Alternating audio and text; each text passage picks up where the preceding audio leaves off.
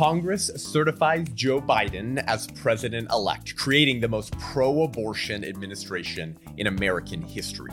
What does this mean for America's youngest citizens and those who seek to protect them? And what can you do? And is there any hope? We will educate and equip you to engage in 2021. Buckle up. I'm Seth Gruber, and this is Unaborted.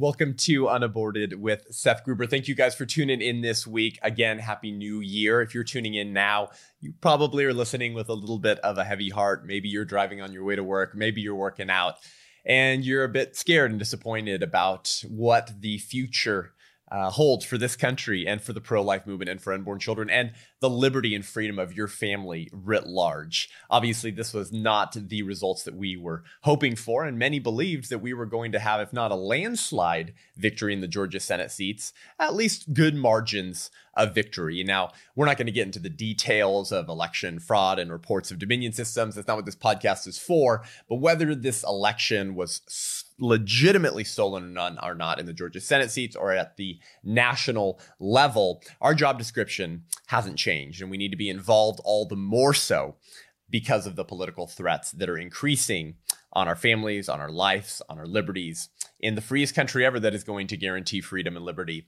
elsewhere as well. Well, if you're tuning in just recently and you haven't given the show a rating and review yet, please go ahead and do that. That really helps us, especially this year. This podcast and show is going to create more episodes in the near future in this year and probably become more and more important as a circle of encouragement, as a community of um, pro life individuals and a believer, if you're a person of faith, to get equipped, to get encouraged in what's going to be a dark four years because this will be the most pro abortion administration in American history. So go ahead and leave us a rating and review. It really helps us and it's going to expose the reach of the show to more people who need to hear these types of ideas that aren't getting articulated in very many places. So, of course, let's dive in first to the bad news, what it means. And then let's see what hope we have and what marching duties that we should be left with. So, Joe Biden has been uh, confirmed by Congress and certified as the president elect. And so, barring a cataclysmic event, he will be the 46th president of the United States. Congress certified on Thursday, January 7th for his electoral college victory. And then on Tuesday, January 5th, again, assuming that this wasn't a stolen election. The Georgia Senate runoffs were won by Raphael Warnock and Jon Ossoff. Raphael Warnock, we've talked about on the show briefly. He calls himself a pro choice pastor. He's an actual Marxist and communist. He helped host Fidel Castro at, to speak at a youth event in America in the 80s. He allegedly ran over his wife's foot during an argument and helped intrude in a police investigation for child abuse at a youth camp that he was a counselor at. So a real gem of a guy and pro-abortion through point of birth with 100% approval rating from the National Abortion Rights Action League and Planned Parenthood. Jon Ossoff just kind of seems to be his pubescent ideological twin, if you will, functionally believes all of the same things. And if you don't cover politics very closely or listen to the show, then um, then maybe you're not aware of this, but essentially the Democratic Party is all the same thing. There's a couple members of the Senate that are Democrats who are very uncomfortable with their party, but otherwise they will always set aside smaller ideological differences in pursuit of the same goal, which is advancing secular liberalism, which is guaranteeing that not natural rights um, guarantee what the government's supposed to protect, but rather just positive rights, the rights that the government creates so that they can gain more political power. So Raphael Warnock and Jon Ossoff are, are in similar way to Joe Biden, just empty suits for the Democratic establishment and their goals. These people will serve the administrative state big tech and the Democratic Party. So this gives the Democrats control of the Senate because Kamala Harris will be the tie breaking vote now. Kamala Harris, probably the most radical member of the Senate and has a voting record record slightly more left than Bernie Sanders. Okay, Kamala Harris uh, is a senator from California, formerly Attorney General, and we're going to dive into more of her record as well. So we're going to go into what all of this means because assuming a cataclysmic event, then the Democrats will have control of the House, the Senate, and the White House, which was the conservatives' worst nightmare going into 2021. So let's jump into a refresher on Joe Biden and then a refresher on Kamala Harris because here is your president and vice president elect, soon to be president and vice president in the next few weeks. And we had done an episode weeks ago, months ago, on Joe Biden and Kamala Harris. If you're a newer listener to the show, you can go back to that listen to the entire episode if you want. It was called Joe Biden, Abortion Crazy Kook, and Kamala Harris Hates Babies. We're just going to give you a little bit of refresher on their voting records, on their beliefs, and their policies, so you know what you're in store for, particularly as it pertains to the issue of abortion. So Joe Biden has obviously been in American politics for a very long time. And I'm just going to go through his voting record as it pertains to the abortion issue, okay?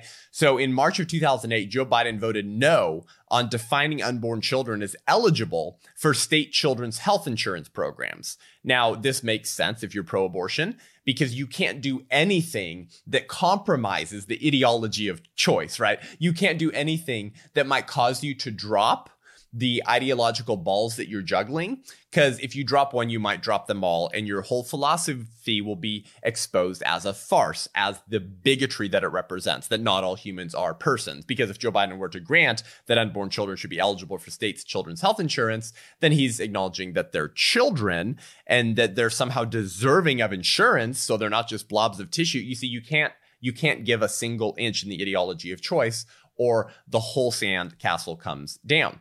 Joe Biden voted no on prohibiting minors crossing state lines for abortion, um, meaning he wanted minors to be able to cross state lines for abortions against the wishes of their parents in March 2008. In April 2007, Joe Biden voted yes on expanding research to more embryonic uh, cell lines. Now, harvesting embryonic stem cells requires killing the embryo. You must kill the child to get their embryonic stem cells.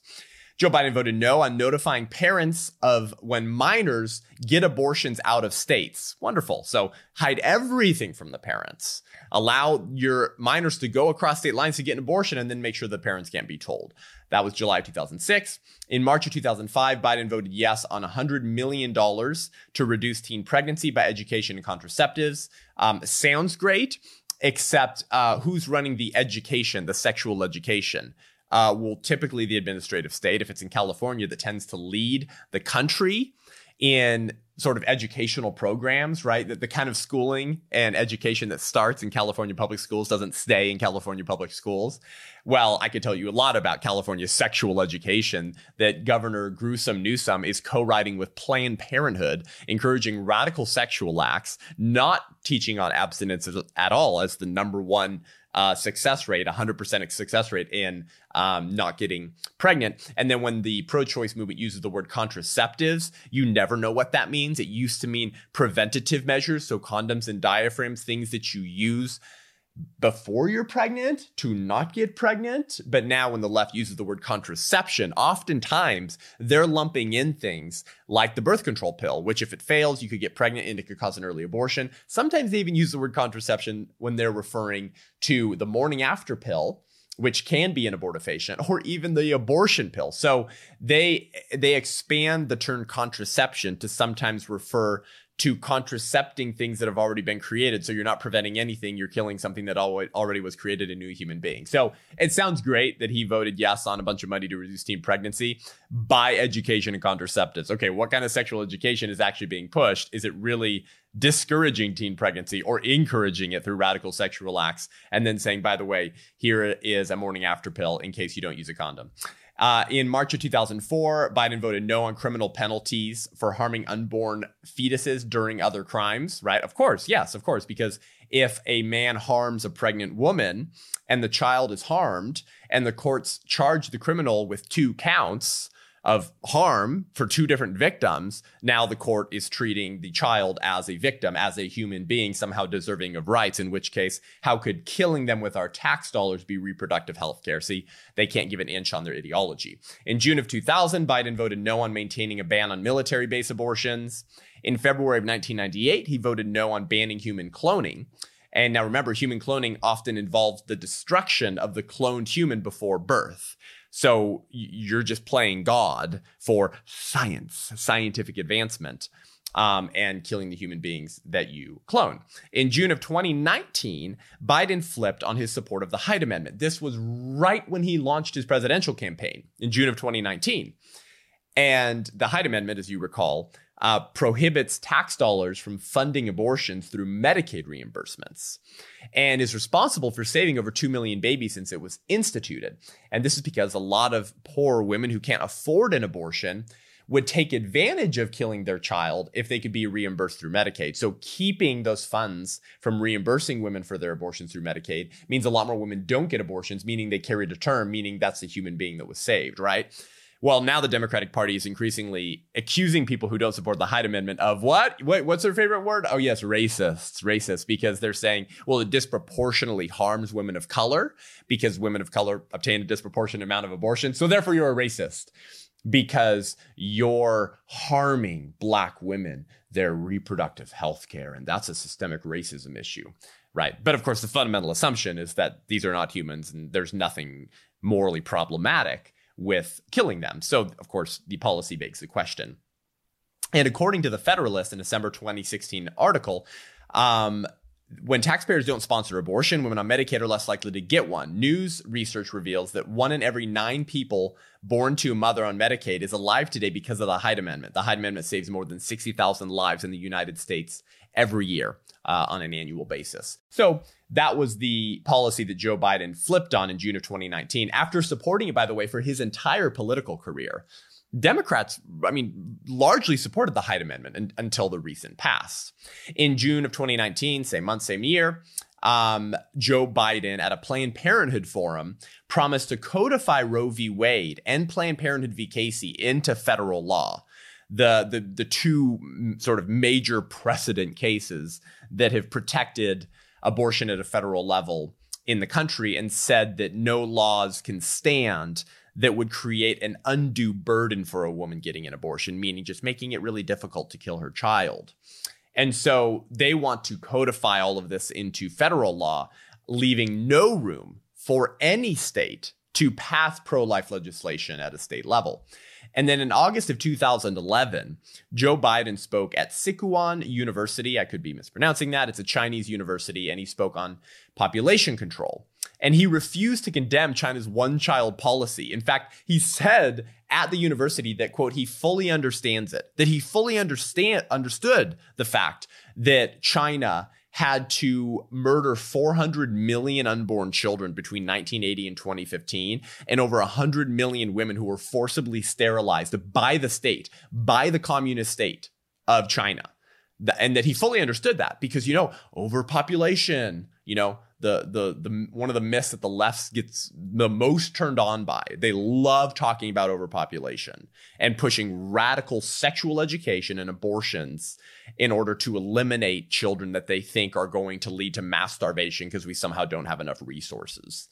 So he tells China that he fully understands that they had to murder 400 million children. Some of those were forced abortions, many of those and forcibly sterilize over 100 million women. So that's who Joe Biden is, right? Oh yes, yes, a moderate, and that's how his party, of course, has been painting him, saying that he he's not going to cave to the radical left.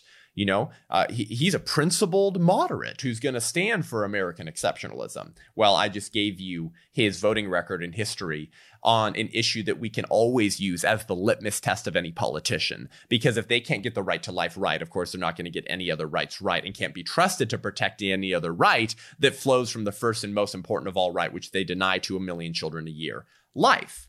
So there's your Joe Biden refresher. Now, what about Kamala Harris? Well, this is particularly important because we all know Joe Biden is not going to last through all four years. In fact, I have sort of a a, a bet going on with someone uh, through Facebook, and we have reminders in our phones to touch base in four years to see uh, who was correct. I do. I, I'm. I will I put a tiny amount of money on the fact that Joe Biden is not going to last through all four years. He will either step down willingly, or his party will try to use their power through the 25th Amendment to somehow declare him mentally unfit, in which case Kamala Harris, of course, would become president. And as Ben Shapiro frequently jokes, Joe Biden should have a food taster immediately uh, because Kamala Harris, of course, is eager to gain the reins of power. So let's go through Kamala Harris's voting record and sort of uh, principled positions on the issue of abortion as someone who has been categorized as probably the most radical member of the Senate.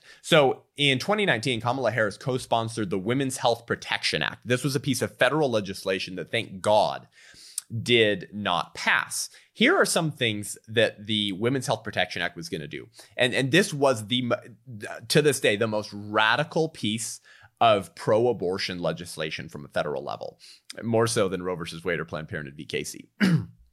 All right, let's jump into it. So, it, had she had her way, she's something she co sponsored. Doctors and nurses who conscientiously object to abortion could have lost their jobs, and Catholic hospitals could lose public funds. And this this is going to go sort of hand in hand with the Equal Rights Amendment, which they are eager to shove through at the earliest moment that they can. The Equal Rights Amendment would do a lot of really bad things I've talked about on a previous episode, but one of the things that it's going to do is it's going to rewrite the Civil Rights Act to include pregnancy as a form of sex discrimination. So, so now if you deny someone an abortion, you're actually discriminating against them because of their sex, because pregnancy is an aspect of sex and the unborn child is not a child, it's just a pregnancy. And so now if you don't assist with or perform an abortion, then that's actually discrimination. And we're going to shut down Catholic hospitals and deny them of tax funding and public funds because they can't have anything to do with an abortion because of their Catholic beliefs. I mean, this is like radical stuff, right? Um, the Women's Health Protection Act would jeopardize informed consent laws such as ultrasound requirements and reflection periods. And again, this goes hand in hand with Joe Biden and Kamala Harris wanting to codify Roe v. Wade into federal law. This is just all kind of the same strategy. So any state that says, well, because we don't have the ability, given the Supreme Court decisions, Roe versus Wade and Planned Parenthood v. Casey, to ban abortion in our state, we're going to pass this incremental pro life legislation, such as requiring women to see their child on the ultrasound machine before she gets an abortion. Those kind of informed consent laws would be eradicated in the Women's Health Protection Act come this uh, piece of legislation would jeopardize parental notification requirements, right? And we just went through that with Joe Biden. The left love that. They love to hide your children's abortions from you, uh, the murder of your grandchildren. They don't want parents to be involved with that at all. The Women's Health Protection Act would force states to allow discriminatory abortions, in fact, according to the Charlotte Lozier Institute, this would invalidate the pre-viability application of state laws that prohibit the eugenic practice of Down syndrome discrimination abortion, sex selection abortion, and race-based abortion. And we just had an episode two or three weeks ago or something like that talking about more of sort of the eugenics of abortion, right? And the discriminatory nature of abortion. And the Democrats' willingness to condone abortions that are performed expressly sought after expressly because of the sex, race, or gender of the child. So, shocker, the abortion industry is fine with racism, sexism, and ableism or eugenics, the very things that they accuse conservatives of being or sort of making common cause with. Oh, they love those things. Oh my gosh, yes. And live action has done undercover journalism exposing that Planned Parenthood will accept donations that are being requested to be earmarked to abort black babies. They will coach women around state laws and they will coach women how to get ultrasounds to identify the sex of the child so that if it's a female, they can abort it. I mean, this is all undercover journalism live action has done in abortion clinics. And of course, I almost can never do a speaking event without one or two individuals, couples, parents coming up to me saying, Our doctor, OBGYN, wasn't just like pushing abortion when we learned our child had Down syndrome or some form of trisomy, but was asking us when we wanted to schedule it. So that would be ableism, right? Killing someone because they're not chromosomally or physically perfect. And so the Women's Health Protection Act would basically not allow states to pass bans on abortions that are performed and sought for discrimination or for discriminatory reasons. What else would the Women's Health Protection Act do? It would block states from protecting pain capable babies at 20 weeks of pregnancy in most cases. Now, we know that unborn children can feel pain well before 20 weeks. But 20 weeks has kind of just become the standard uh, accepted gestational period at which we know the child can feel the full range of human pain. Uh, we know it's probably closer actually to uh, the end of the first, beginning of the second trimester. And we have seen that unborn children actually respond to some form of stimulus um, at eight weeks. okay, I mean that's that's crazy. That's wild. Now, not the full range of human pain, but some range of human pain. But the Pain Capable Unborn Child Protection Act always would ban abortions at after 20 weeks when we know abortion is a horrifically painful experience for the child. So no more states doing that as well. and then it would override state restrictions on abortions in the third trimester, which has broad based support. And I've sort of cited a lot of the polls for you that the uh, percentage of the American public, according to Gallup, that support the legalization of abortion in the third trimester, I believe is 13%. that's not a big, you know, block of the American public that's okay with third trimester abortions. But of course, the Democratic Party defends third trimester abortions because they defend all abortions through point of birth. So this this this bill would invalidate any state law that prohibits abortion after fetal viability when in the good faith medical judgment of the treating physician, continuation of the pregnancy would pose a risk to the woman's life or health. That's from the Charlotte Lozier Institute. And so they're they're going to say because they categorize health so broadly that if it's affecting the woman's mental or emotional health, then she can still get a late trimester abortion. Kamala Harris supports infanticide because she voted against the Born Alive Abortion Survivors Protection Act both times in 2019 and in 2020, proposed by Senator Ben Sasse out of Ben Sasse out of Nebraska. And of course, all this bill would have done, as I've shared with you before, is is require that babies born alive during botched abortions receive the same level of medical attention and care as any other baby born under normal circumstances at the same gestational age. The baby has to immediately be transferred to a hospital because abortion clinics are not created to preserve life, they're created to end life. And if you don't report the fact that this baby was born alive during a botched failed abortion, then there will be legal consequences. And certainly, if the abortionist actually kills or just steps back from the table and lets the child die and does nothing to care for it, they'll be charged with murder. Okay, so this should not have been controversial, of course, and I've covered this on the show many times because it doesn't actually restrict abortion. And if you read through the bill, there's nothing in there that restricts the killing of that child in the womb, only the killing of that child outside the womb, or prohibits refusing to care for the child outside the womb. Once again, the mask is slipped. The pro abortion party has proven that in their willingness to condone infanticide, they're saying that they're willing to sacrifice anyone any human being, born or unborn's life and health in order to maintain abortion access. Because if you grant that the child directly outside of the birth canal is a person with rights that should somehow be protected under our laws, then it becomes morally untenable to suggest that that same child 30 seconds before and six inches away was somehow not a child and the fetus fairy flew up, I guess, and sprinkled magical personhood conferring fairy dust as the child was exiting the vaginal canal. It becomes full scale insanity. So they have to protect infanticide. And Kamala Harris, of course, voted against protecting infants born alive during botched abortions both times. Now, the last thing you need to know and be reminded about Kamala Harris in terms of her voting record and policies is that Kamala Harris, as Attorney General in California, prosecuted and attacked undercover journalists for exposing Planned Parenthood's federal crimes. I'm referring to when they sold dead baby body parts that they had already aborted on the black market to interested third parties to make additional cash off of the limbs of the children that they had already made money on killing through abortion. Kamala Harris was Attorney General in California at the time and immediately launched an investigation against the whistleblowers.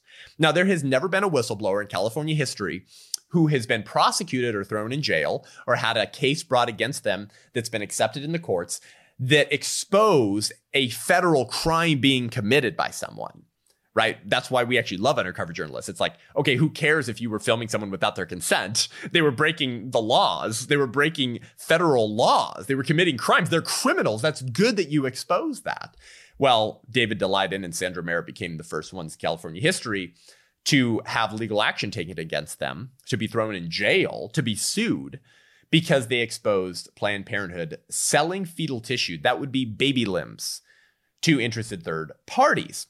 She raided Daleiden's apartment to attempt to steal all the other recordings that he had, all while defending the criminals whose crimes the whistleblowers had exposed. And David Daleiden's attorneys at the time, you might remember this, cited leaked emails showing Kamala Harris's office was working with Planned Parenthood to draft legislation that would criminalize undercover investigations like the Center for Medical Progresses, which was David Daleiden's, is David Daleiden's organization.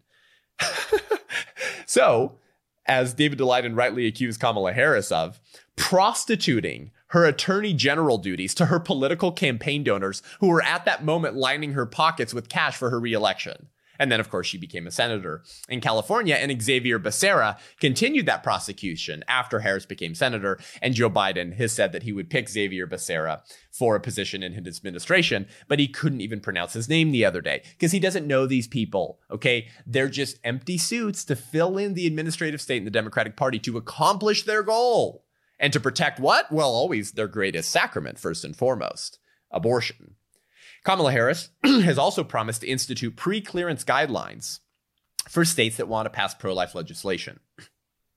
So we're going to play you this brief clip here. We played it way back in the Kamala Harris episode, but this just kind of gives you a window into what she was preparing to do had she won her campaign. But of course, her campaign erupted into flames, and then she was plucked out of obscurity by Joe Biden, who had to pick a black woman to sh- prove that he wasn't racist. So here's Kamala Harris saying what she would do at the federal level to stop states from protecting unborn children in their states. Uh, my plan is as followed. Uh, as follows: uh, w- for any state that passes a law that violates the Constitution and, in particular, Roe v. Wade, our Department of Justice will review that law to determine if it is compliant with Roe v. Wade and the Constitution, and if it is not, that law will not go into effect. That's called preclearance. That's called preclearance. Remember that? Remember in one of the the clauses in the Constitution.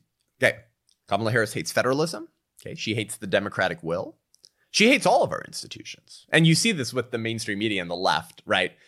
And the pro abortion movement, but I repeat myself. You see this all the time with them. When the electoral college works, they're like, we love America. It elected Obama, right? And when it doesn't work, then they claim election fraud from 2016 for all four years and nothing burger multi million dollar investigations into Russia that brought nothing, right? They, they do not like American institutions except when they work for them right? And so when they began seeing during the Trump administration that these things weren't working for them, what did they start promising to do?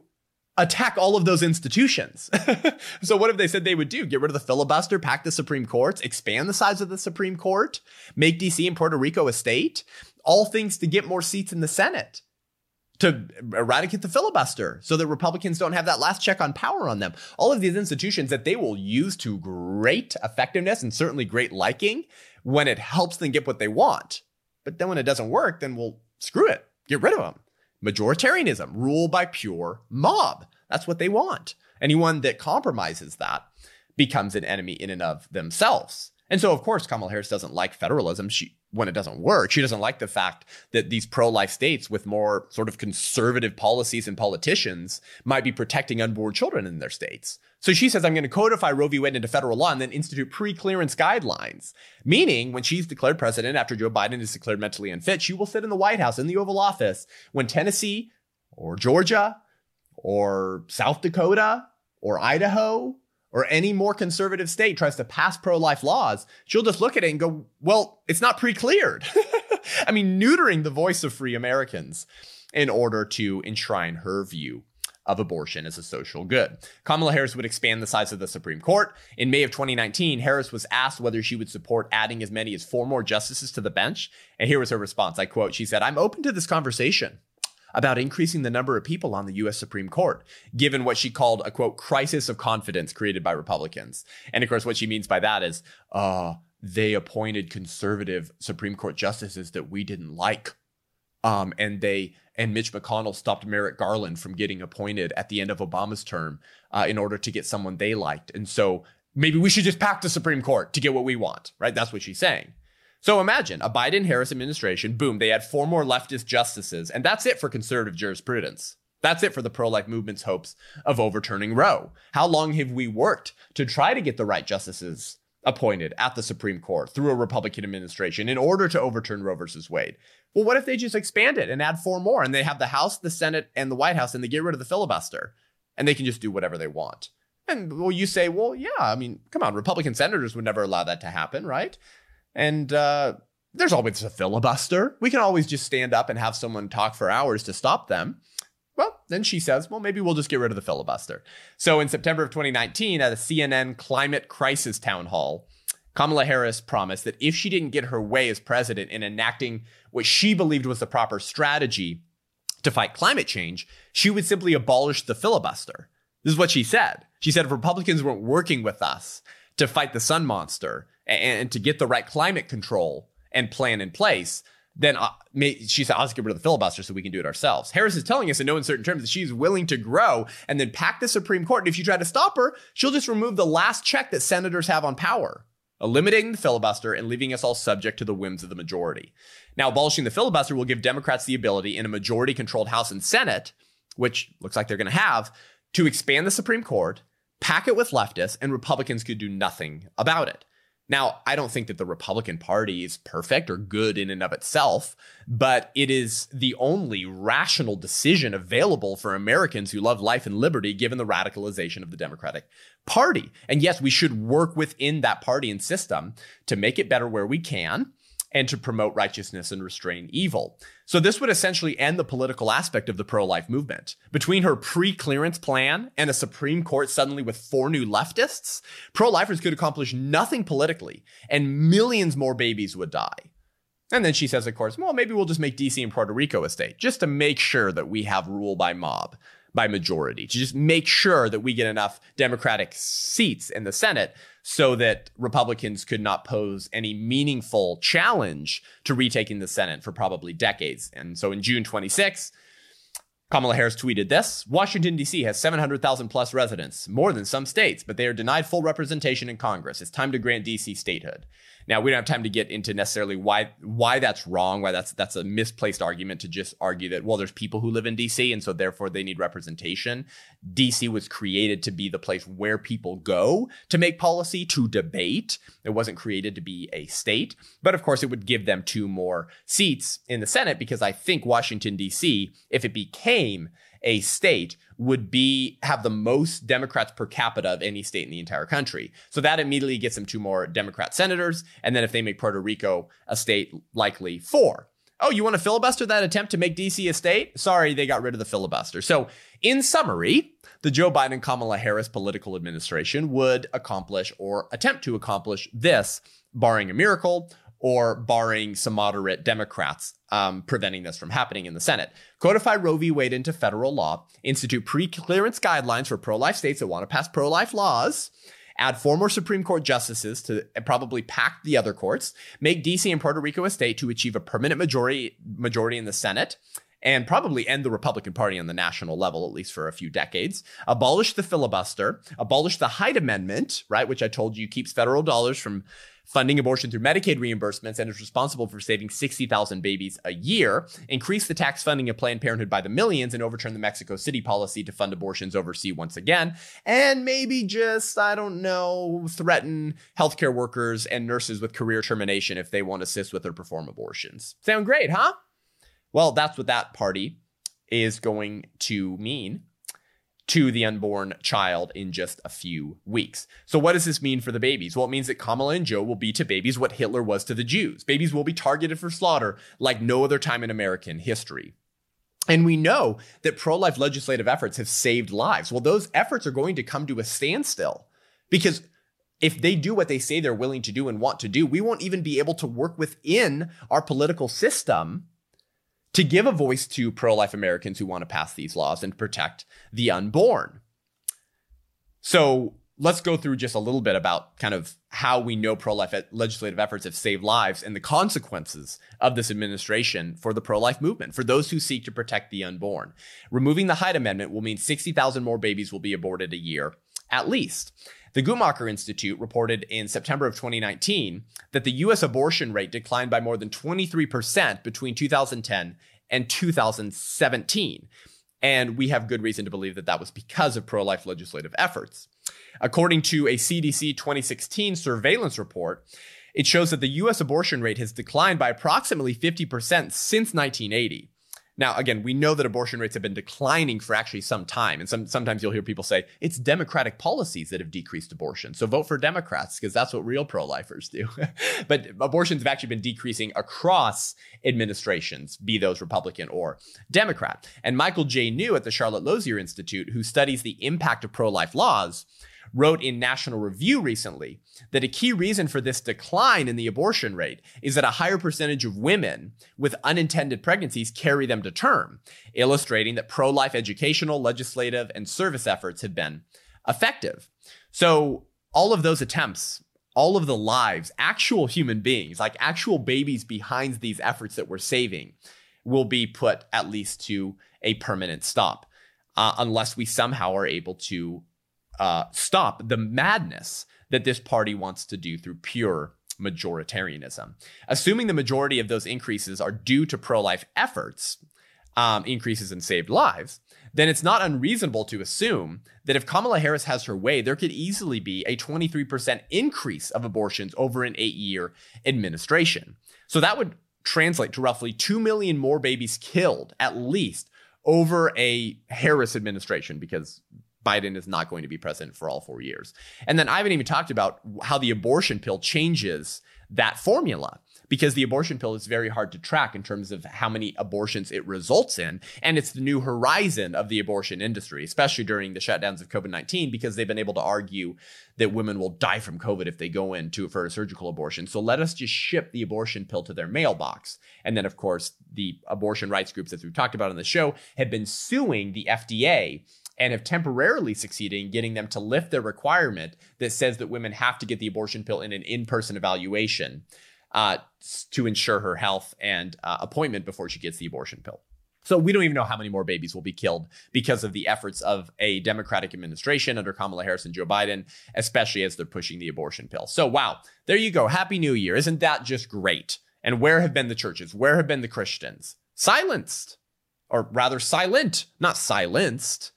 They've chosen not to speak up on behalf of the unborn. Where were the churches and pastors in Atlanta, in Georgia, leading up to this special Senate runoff that was that is now determining the results of the Senate, tied with Kamala Harris being a tie-breaking vote?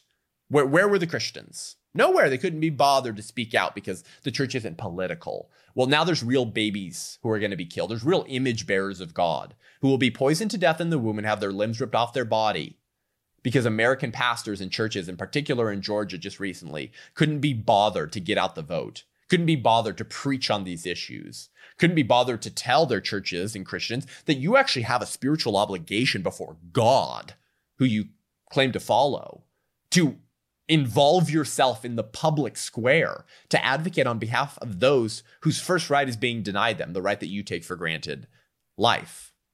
Nowhere. So we're going to get to a little hope next and a little call to courage as we start this year off with some heavy content and heavy episodes. But first, if you like this show and want to hear more great content and commentary unpacking all of these ideas, what's happening in the front lines of the pro life movement, and what this all means for the future of the country, then become a patron of the show at patreon.com forward slash unaborted. That's patreon.com forward slash unaborted. If this is your first time listening to the show, Patreon is just a crowdfunding platform for podcasts and content creators.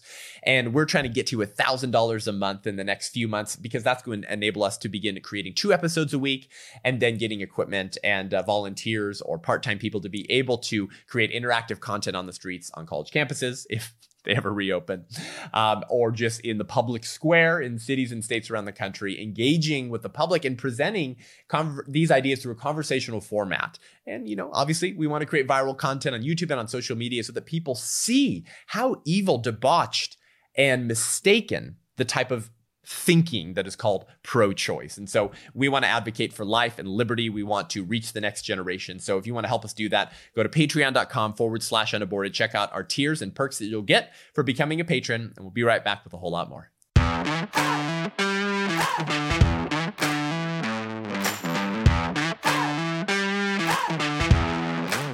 Welcome back to the show, guys. Thank you for staying tuned in with me. I hope this show and I hope this time that you tune in is helpful for you, encouraging to you, and convicting because I, my hope is that you actually do something about the content that you listen to, at least on this show. I want you informed, I want you educated.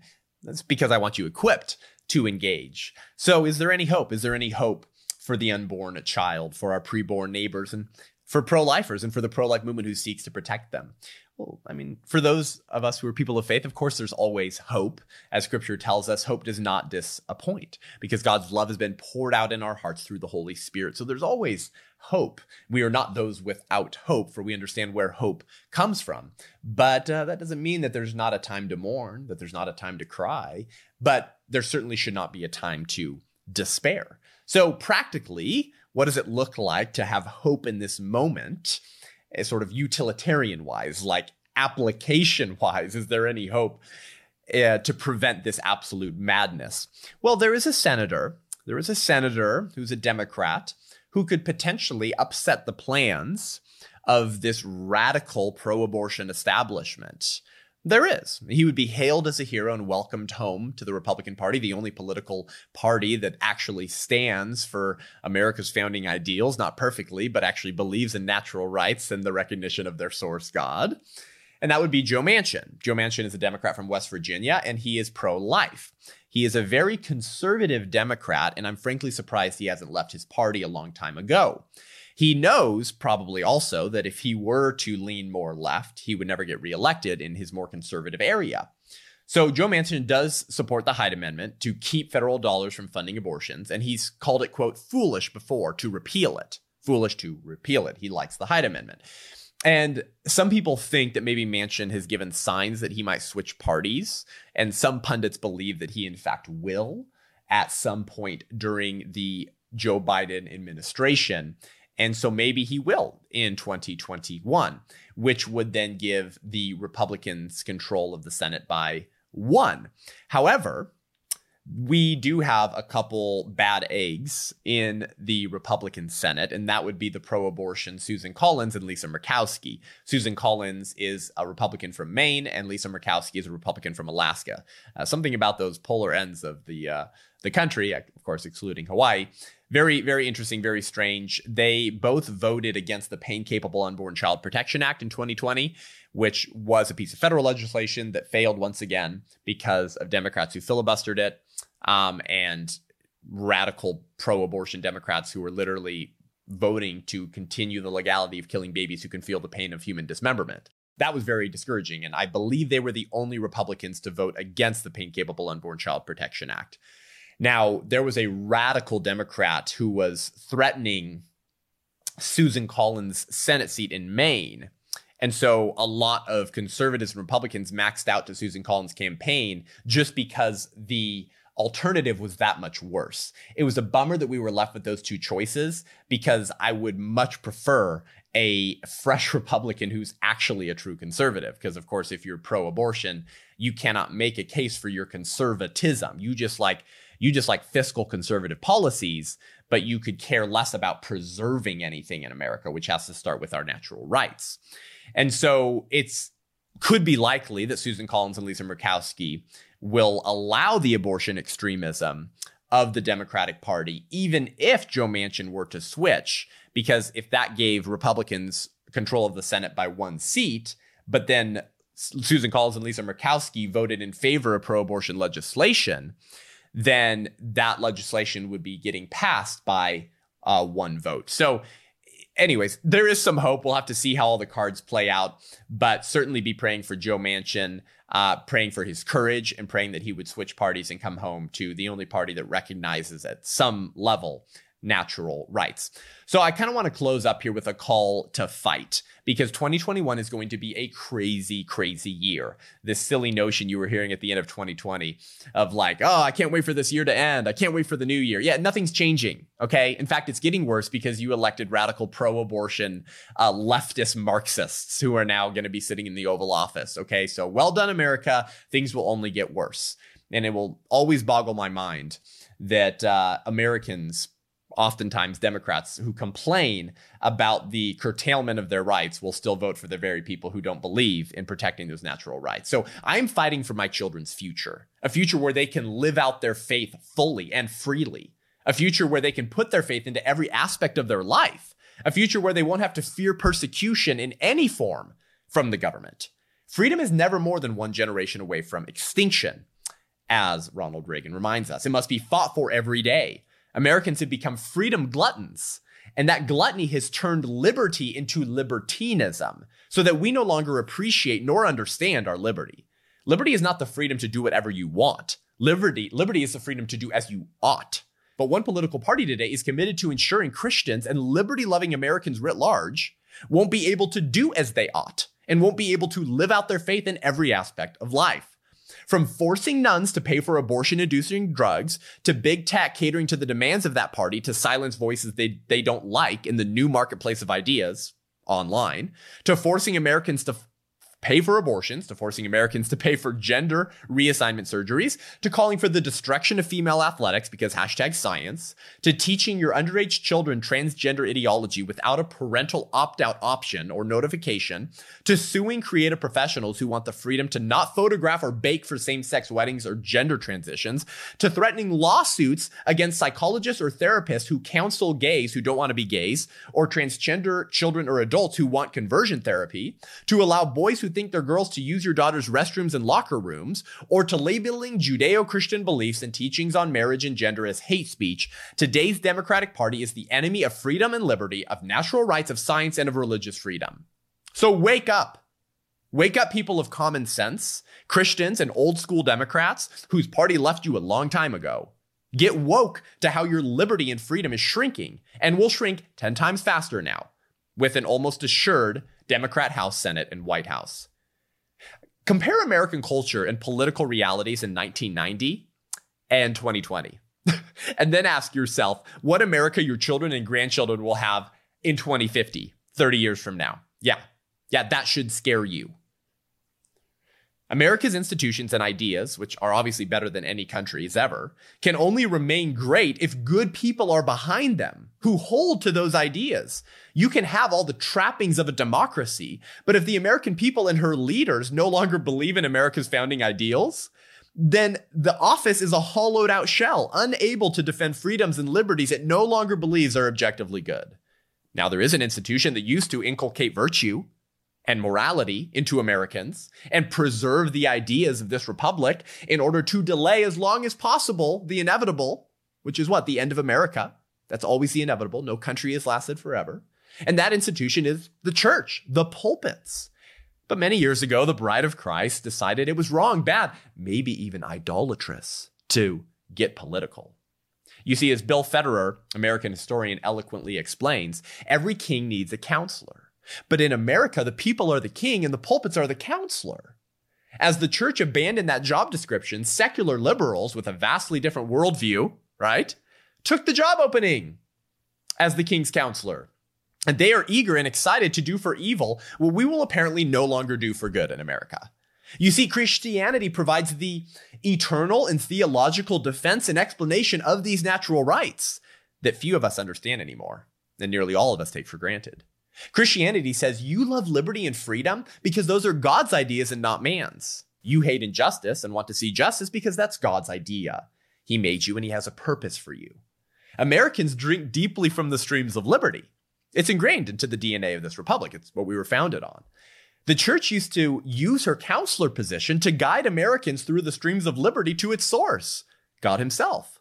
But when we decided that for the sake of our witness, we couldn't be associated or seen associated with politics. Secular liberal, liberals took up our position and poisoned the streams of liberty with bad ideas.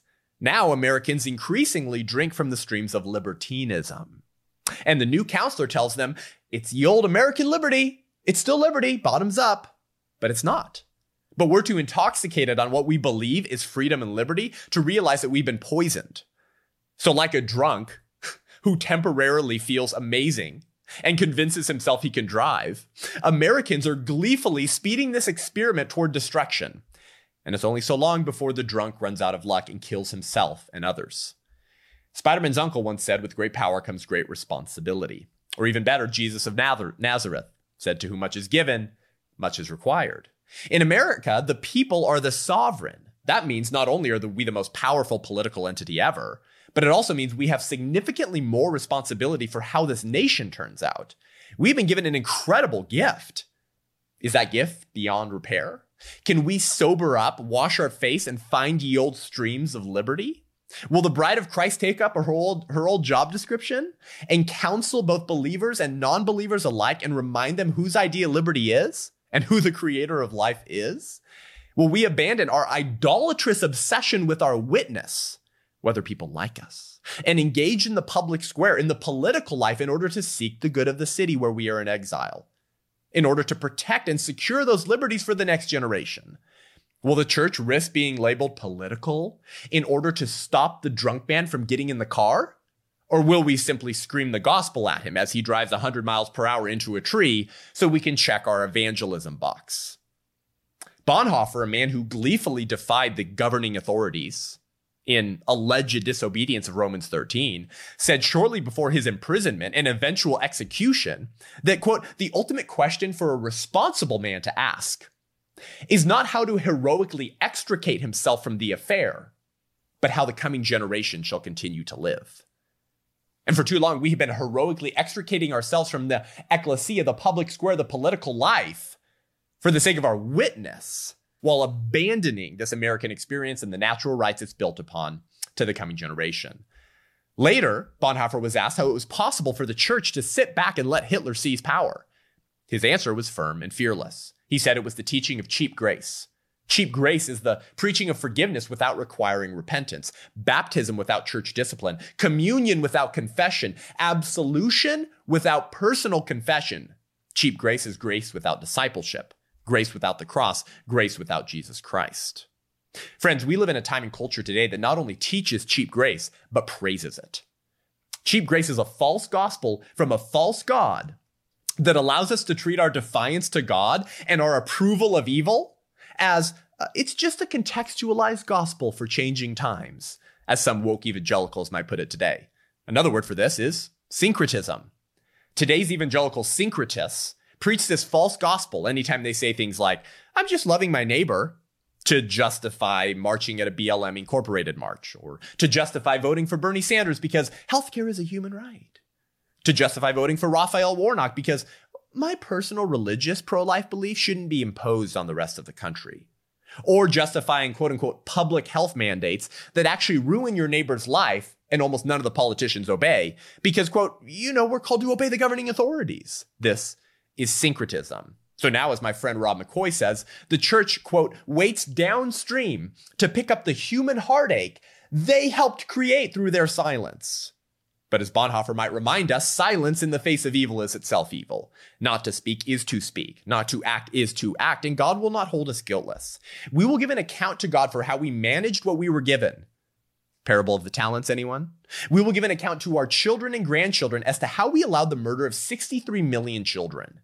We will be held accountable by future generations of Christians, if Christ has not returned, as to why we allowed the biggest megaphone for the gospel America, be crushed by people who were eager to use the political tools that we were too afraid to use.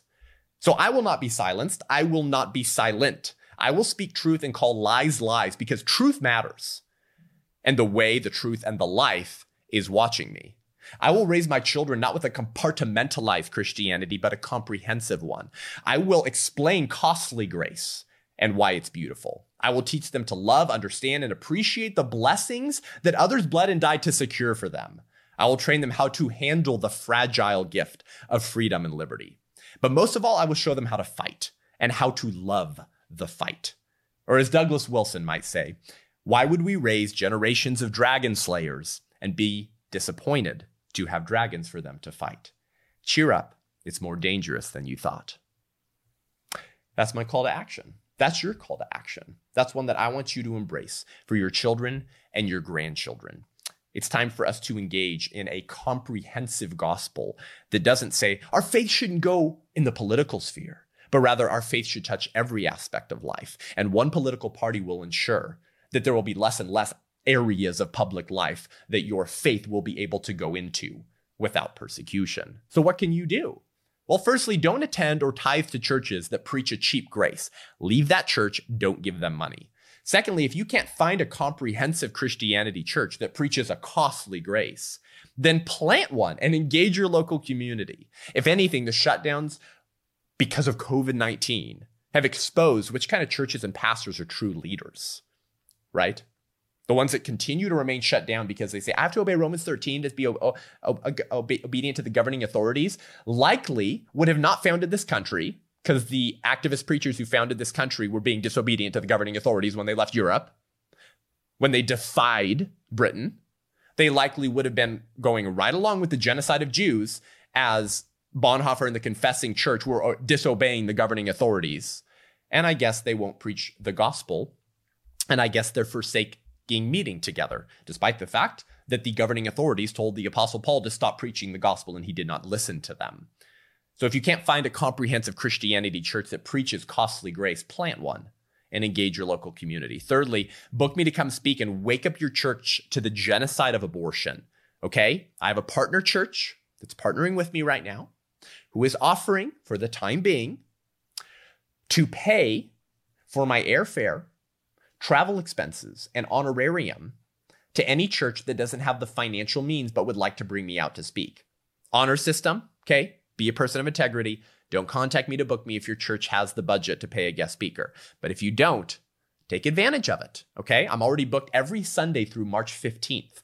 If you want to get on my schedule before it gets completely filled up, then reach out to me. Okay. Start a Love Life chapter at your church. I work alongside my friends at Love Life from Charlotte, North Carolina, where they've changed the spiritual landscape of the entire city because they have 150 church partners. So when they stand outside of the abortion mills and save preborn children and minister the gospel to their mothers, and the mothers choose life, they have 150 churches with all of their budgets behind them who then throw on a baby shower for the mother. They buy them a car, they get them diapers for a year, they get them an apartment, and they provide any needs that they have. They've changed the landscape of the city.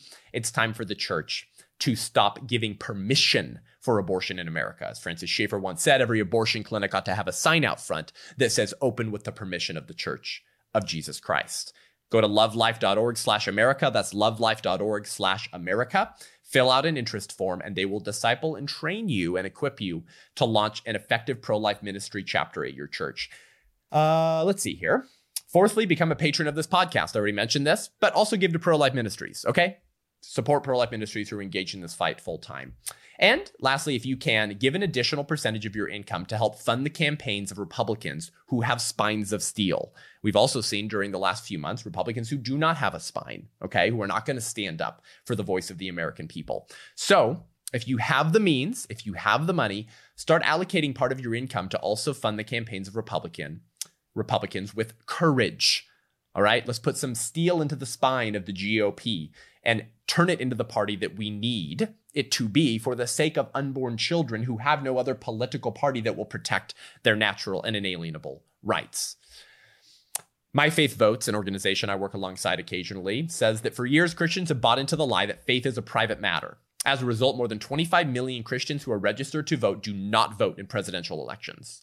And as many as 65 million Christians do not vote in local elections. So listen, if you're in a city or a county that's deeply blue and you're wondering, hmm, you're wondering why you can't open your business without the health department coming and taking away your liquor license if you have a a restaurant or some other business that's been declared non-essential by by health department officials who have never lost a single paycheck. If you're wondering why it's because of the silence of the christians and the church in your local community who will do nothing to show up and just bubble a little bubble in on a ballot that best promotes people who promote a judeo-christian worldview and a recognition of natural rights and their source. If christians were engaged and they were receiving the full counsel of god a comprehensive Christian gospel from the pulpits of the pastors who were supposed to be discipling them to be salt and light, we would own every election for the rest of this country. But we won't because we're afraid of our witness. It's time for us to abandon our idolatrous obsession with our witness, which really just means will our leftist friends like us, and engage in the political sphere for a lot of reasons. But firstly, for the sake of neighbors who it is legal to kill. Happy New Year. Lastly, pray. Pray for this country. God has promised that if his people will pray, repent, and seek his face and turn from their wicked ways, he will hear from heaven and he will heal their land.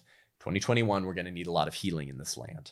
Thanks for joining me today. Head on over to iTunes and YouTube, Spotify, give the show a rating and review. Let me know what you think. It's really fun. I love looking at them. I love hearing how this has blessed you if it has. If you want to learn more and engage with me online, head on over to sethgruber.com, S E T H G R U, B as in baby boy, E R.com to get my newsletter to see all of my events if you want to come hear me speak live and local, um, and to get training videos and engage with me further. Until next week, I'm Seth Gruber, and this is Unaborted.